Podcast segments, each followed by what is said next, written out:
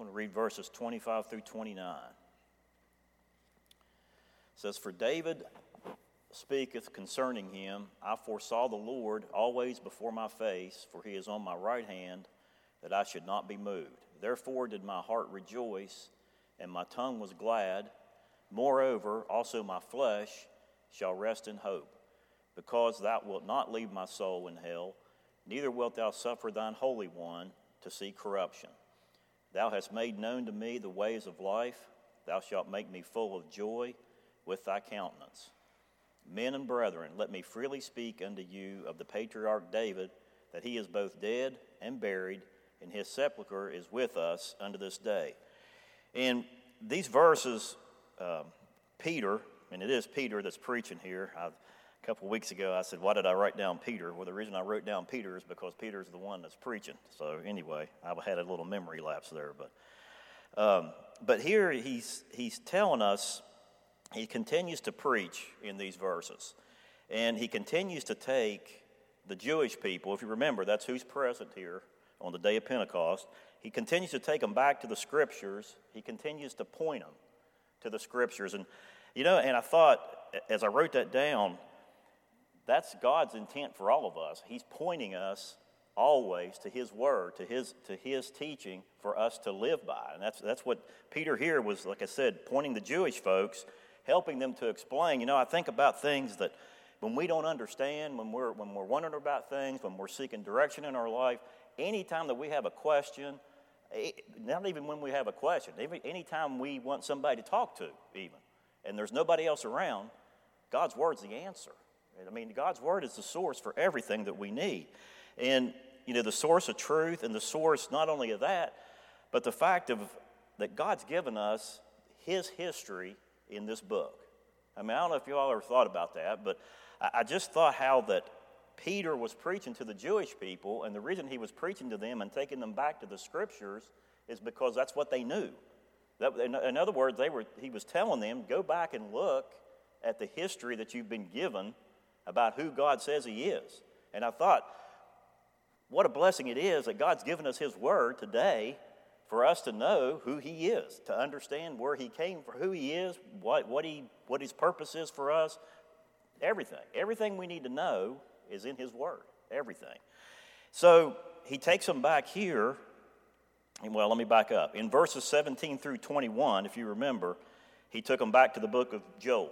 I'm not going to go back there, but that's in the Old Testament in case you're wondering. And here in verses 25 to 31, he takes them back and takes us back to Psalm 16. And Psalm 16 is a psalm that David wrote.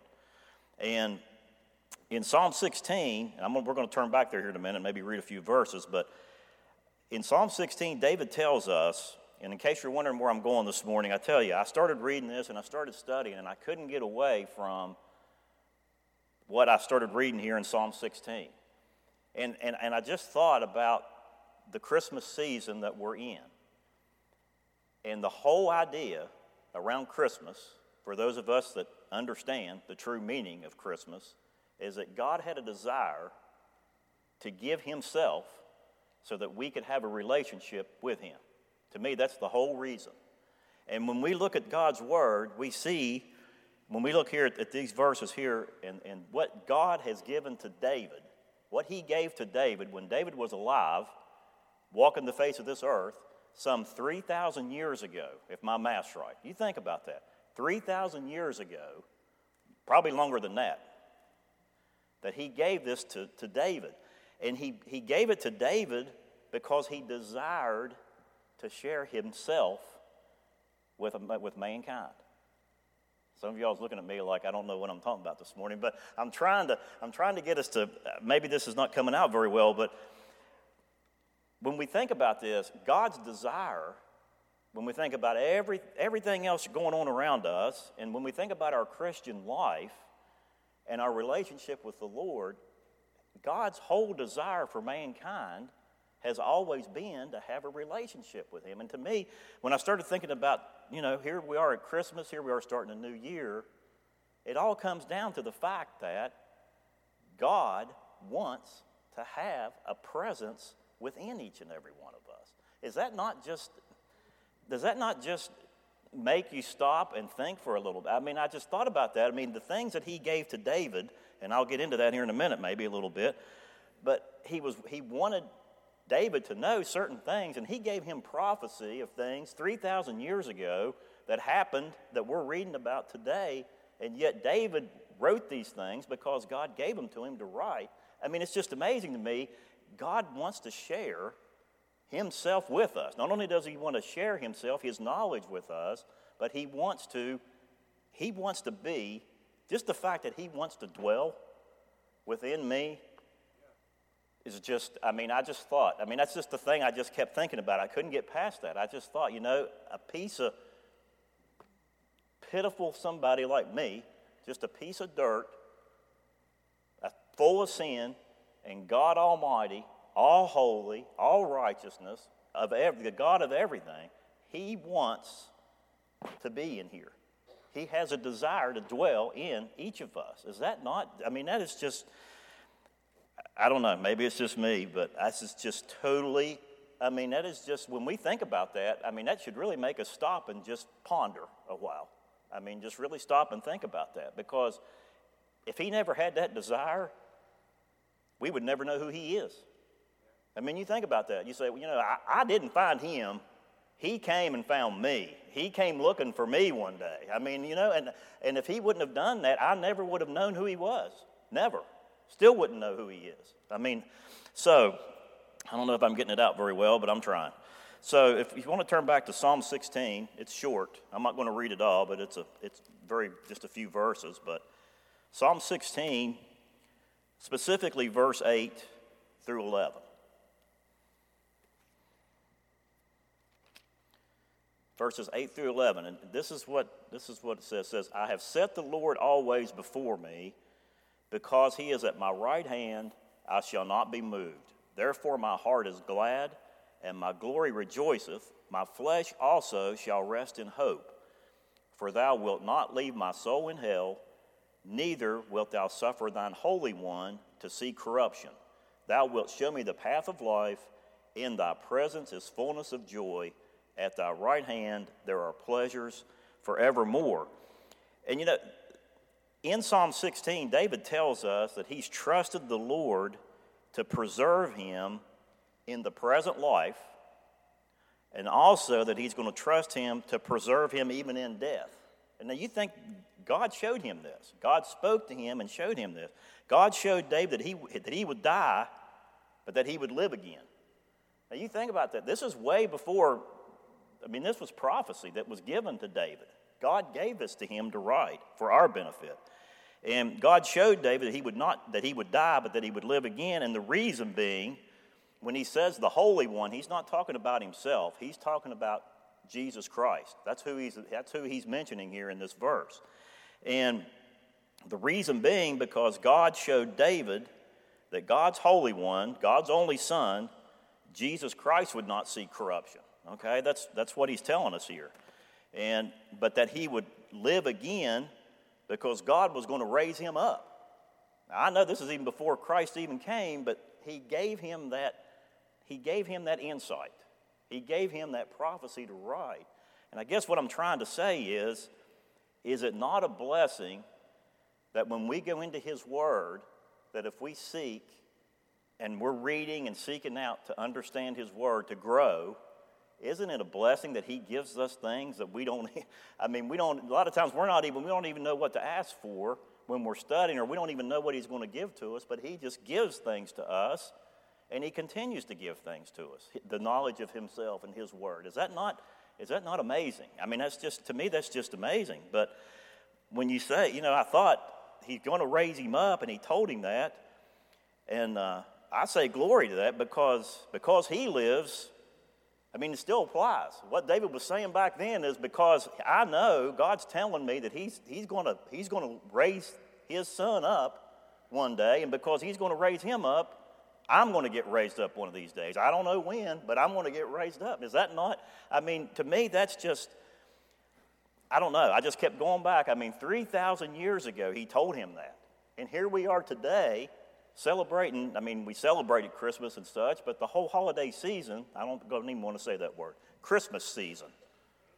Christmas season. And it's all about the fact that it all comes down to the fact that God had a desire to give himself, to give himself to us. And yet he told David he, this is what he was going to do all the way back in Psalm 16. I mean, it's just, it's just amazing to me. I mean, God's word is so, his desire to give to us, to, to, to, to show himself to us, there's no end to it. I mean, there's no end to it. I mean, all we have to do is open his word up and sincerely look, and he just shows himself to us. I mean, through many, many ways, just many ways. I don't know. I'm not getting it out very well this morning, but the bottom line is because he lives, we, we're going to live too one of these days. Okay? I mean, I may, I may drop and I may go in the ground, but I know that one of these days I'm coming back out. I'm to live again. So, all right. So in Psalm, if you look there in Psalm 16, verse 10, specifically, he says, For thou wilt not leave my soul in hell, neither wilt thou suffer thine Holy One to see corruption. And like I said in verse 10, the Holy One that David speaks of is Jesus Christ himself, the Messiah. Now, they didn't know, maybe they didn't refer to Christ as Christ back then, but they knew that there was a Messiah coming. They knew that there was a promised one coming, and that's what David is telling us there. And, and it just, I just, I know I'm going to repeat myself again, but God told David that years and years ago. He gave that to him. So, not only did God reveal to David the resurrection of the Messiah, but God also told David that the Messiah would come through his family bloodline and that the Messiah would sit on his throne one day.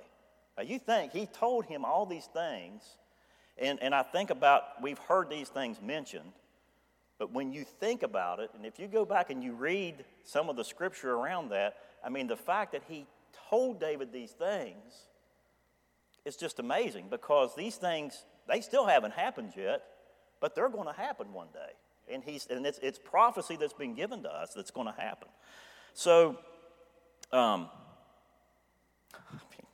I wrote again, glory to God, exclamation point. I mean, it's just amazing what he does. The, the things, again, I'm repeating myself. I, I, don't know what else to say. But um, the Bible teaches us that David was a man what? After God's own heart, right? Or after God's heart, okay? So let's just, I just want to take us back to a few verses because, like I said, I just couldn't get, I couldn't get past what this little bit. I started thinking about David and I just couldn't get past this. So let's go back to, to 1 Samuel 13. 1 Samuel chapter 13. Verses 13 and 14. And I hope this is, I hope this is making sense. So 1 Samuel chapter 13, verses 13 and 14. And says, And Samuel said to Saul, and listen to the words, listen to what Samuel told Saul. He says, Thou hast done foolishly. Thou hast not kept the commandment of the Lord thy God, which he commanded thee.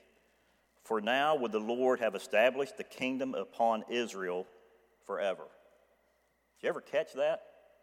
He basically told, he was telling Saul, he said, You really, you really, you missed the mark.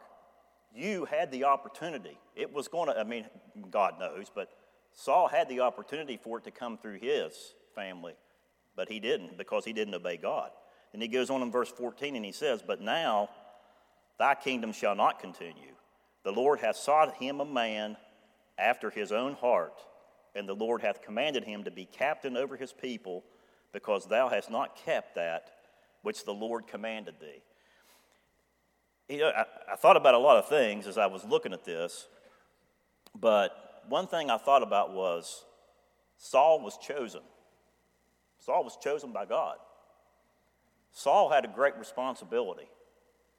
And unfortunately, Saul did not do very well with that responsibility that he was given. I mean, he had some success, if you want to call it that, but he died, I would say, miserably a broken man. I mean, he and his son and others. But the thing I thought about was each and every one of us sitting here this morning that's saved, God has given us a great responsibility. I mean, and I thought about that a lot. He's given us a great responsibility. He's given us a privilege, a great privilege to serve Him. And there's an expectation that He has that comes along with that for us to, to do what He wants and not what I want. And that's, that's, to me, that's key because when we do what He wants, He's able to bless us. And not only that, He's lifted up. That's the main thing. Whether He blesses us or not, well, He will. But when we obey Him, He gets lifted up and He gets glory and honor. And that's what it's all about, is Him getting glory and honor. And I thought how unfortunate that Saul missed out on that. But yet he said, you look at this, what, what else Samuel said, and he said that the Lord hath sought him a man after his own heart, and the Lord hath commanded him to be captain over his people. God already had everything put in place. I mean, for, for all intents and purposes, even though David has not been called out as the king yet, everything has fallen into place and it's all according to God's will. I mean, he, he's in control right now. I mean, he was in control then, is what I'm trying to say, even though David hadn't been named yet. So, if we go on to turn a page maybe to chapter 16.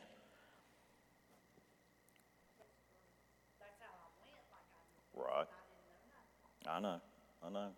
And I've done the same thing. Yes, we do. And I don't know if it's because,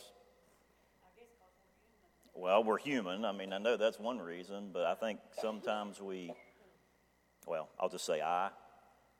I used to let the time thing control more than what I should have. And what I mean by that, a lot of times I would, I would push other things aside or the things that the Lord wanted more so, thinking I don't have time to do that. And He had, yeah, and He showed me that. You know, there's, there's, we don't know. We don't know what's going to happen today. We don't know what's going to happen in the next hour, you know? And uh, I thought, you know, sometimes God may not give us a second chance. I've thought, you know, He's given me second chances along the way, but He doesn't have to. And when we're given that opportunity, like you're talking about, Dorothy, I mean, I've thought, how many times did He give me one chance? Maybe to witness to somebody, or maybe to say something to somebody, just anything, and I didn't do it.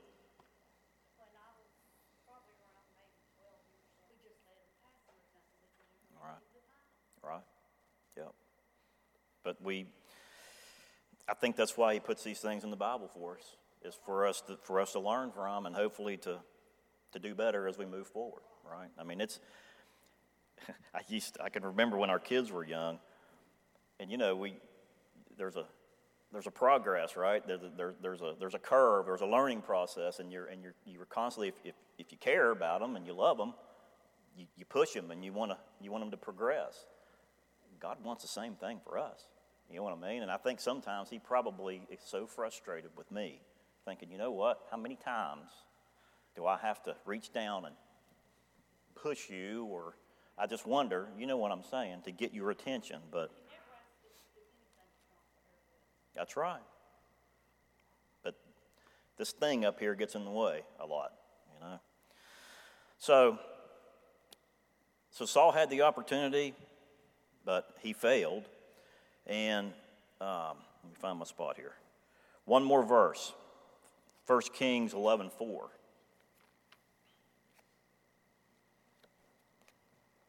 First Kings chapter 11 verse 4. And this is sad as well. This is about Solomon. Verse 4 says, For it came to pass and listen to what it says about David in this, in this one verse. It says, For it came to pass when Solomon was old that his wives turned away his heart after other gods, and his heart was not perfect with the Lord his God, as was the heart of David his father. You know, I mean, you think about that and, and, you think about a man, David, and we know that David failed. We know that David sinned because David was a man. But I also think that in this, in God's word, I'm just touching on this very light.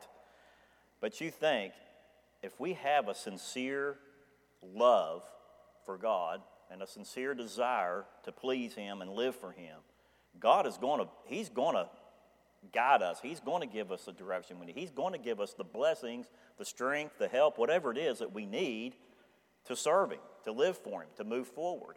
I mean, you know, life, like I said, is uncertain. You know, and I don't have all the answers. I don't have much answers for anything, to be honest with you. You know, I can tell you I love you and I care about you.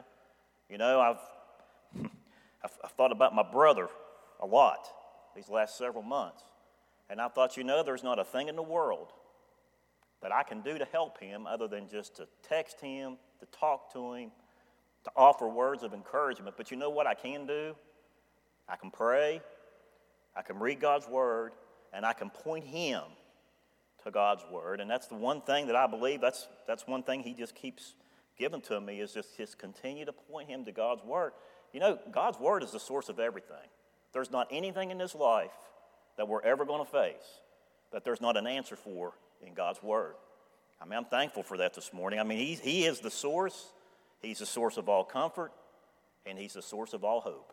And that, I mean, if, if there's nothing He can't provide to us, any of us, no matter what our situation is, there's nothing He can't provide that we need each and every day.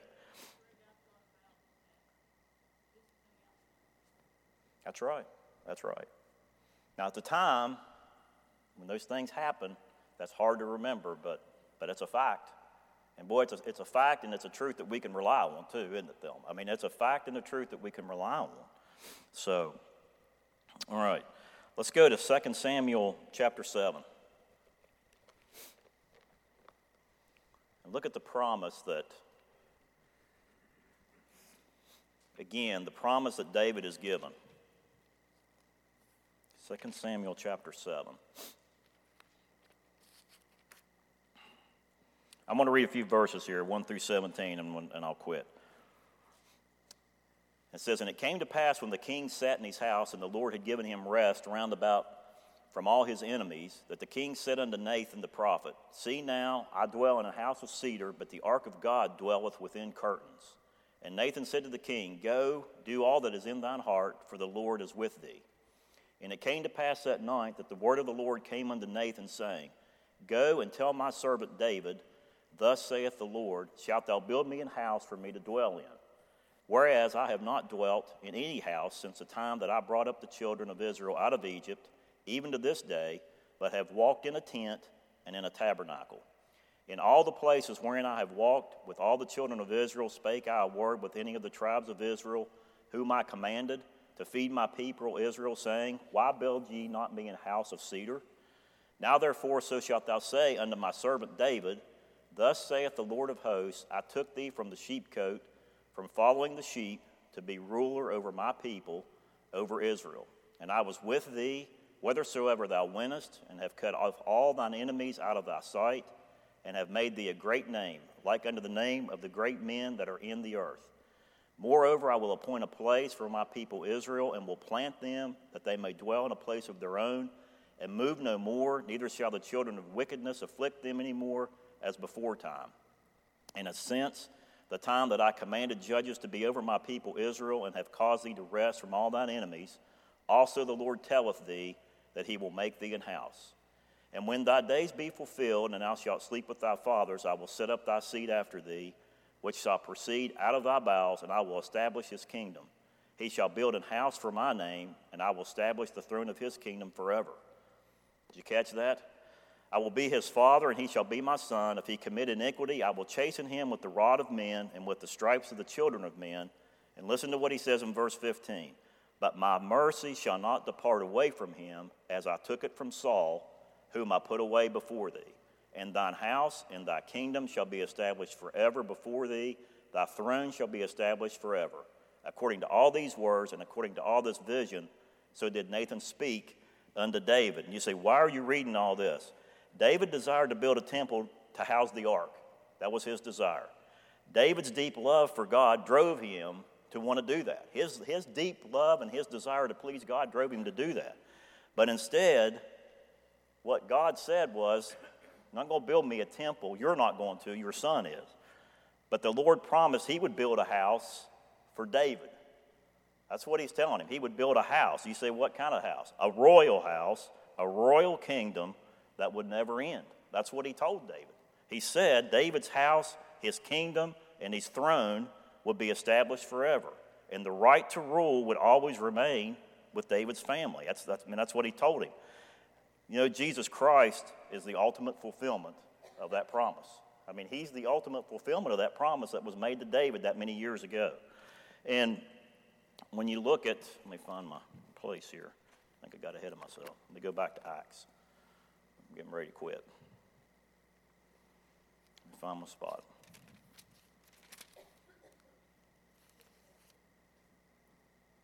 He said, Therefore, being a prophet, this is in, in Acts chapter 2, verse 30, and knowing that God had sworn with an oath to him that of the fruit of his loins, according to the flesh, he would raise up Christ to sit on his throne. He, seeing this before, spake of the resurrection of Christ, that his soul was not left in hell, neither his flesh did see corruption. That's what, when you say, why did Peter tell him this? Because he was taking them back and he was saying, years and years ago, in the scripture, everything that you're seeing today, that display of all the power and the and the this Holy Spirit, when he's saying the Holy Spirit, what they saw, he's he's trying to tell them this is all about Jesus Christ, God's only Son. That's what it's all about. So I hope it made sense this morning.